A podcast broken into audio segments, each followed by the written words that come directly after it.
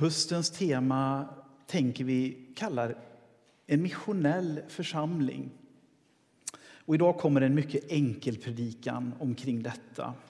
Missionell mission betyder ju uppdrag eller att vara utsänd.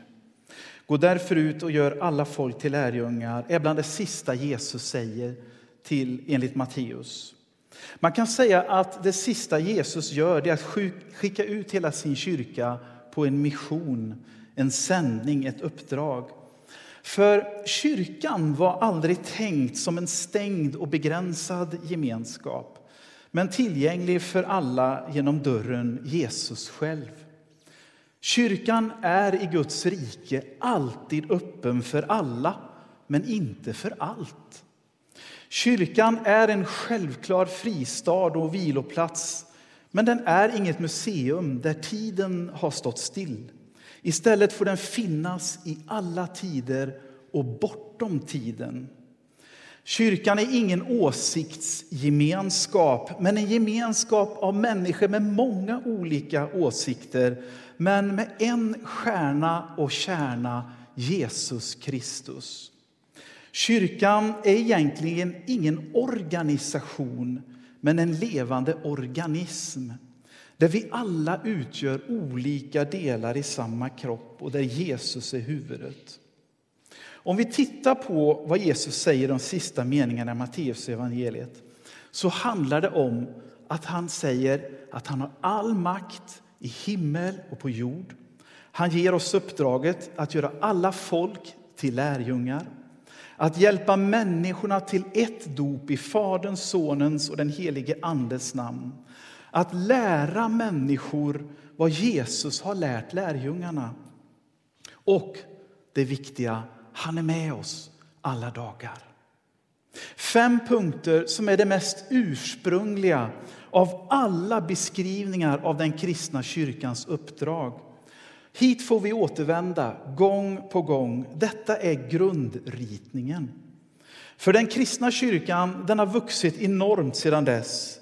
Den har omdanat stater, lagar, skolor, sjukvård, vetenskap, språk, alfabet.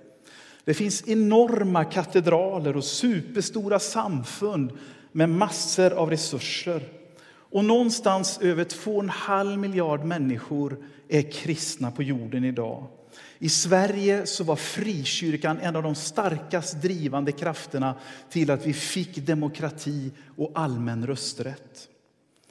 Ändå är det till dessa fem enkla punkter vi måste återvända ständigt och jorda vår verksamhet för att hålla rätt kurs.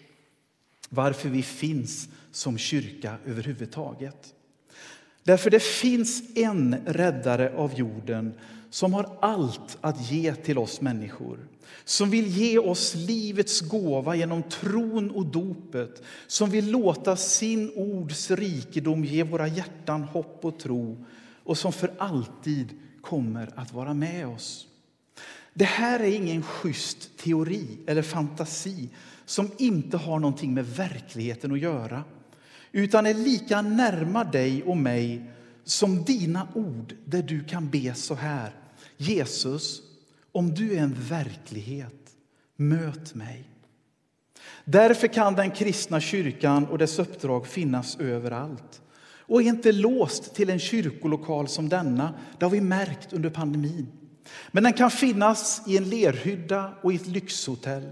Den kan finnas på din arbetsplats och på din semester. Den finns överallt där livet pågår. Som församling, Lidköpings missionsförsamling, som vi ju heter eller Lidköpings sändnings och uppdragsförsamling som vi skulle heta om vi översatte ordet mission står vi nu inför en uppstart av vår kyrka. Och Vi behöver titta på de här fem punkterna för att komma åter till varför vi överhuvudtaget existerar i Lidköping 2000 nu. Det finns nämligen ett tydligt varför vi ska göra detta. Jesus är Herre över himmel och jord. Jesus är Herre över himmel och jord. Det finns ett tydligt vad vi ska göra. Hjälpa människor att lära känna Jesus och bli döpta. Det finns också ett tydligt hur vi ska göra det. Ge Jesu ord till människorna, orden som är liv och ljus, de ord som är den verkliga födan för människors inre liv.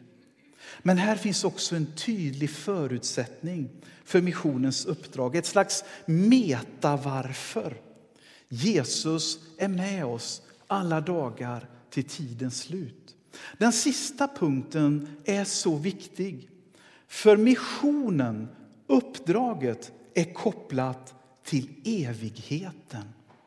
Vi är inte en religiös intresseförening bland alla andra här på jorden. Den kristna kyrkan är ambassaden för Guds eviga rike som är nu och som kommer. Vi får aldrig förlora kopplingen med evighetsperspektivet i de beslut och den verksamhet som vi nu startar upp. För till sist är evighetsperspektivet det enda som på riktigt betyder någonting. Amen.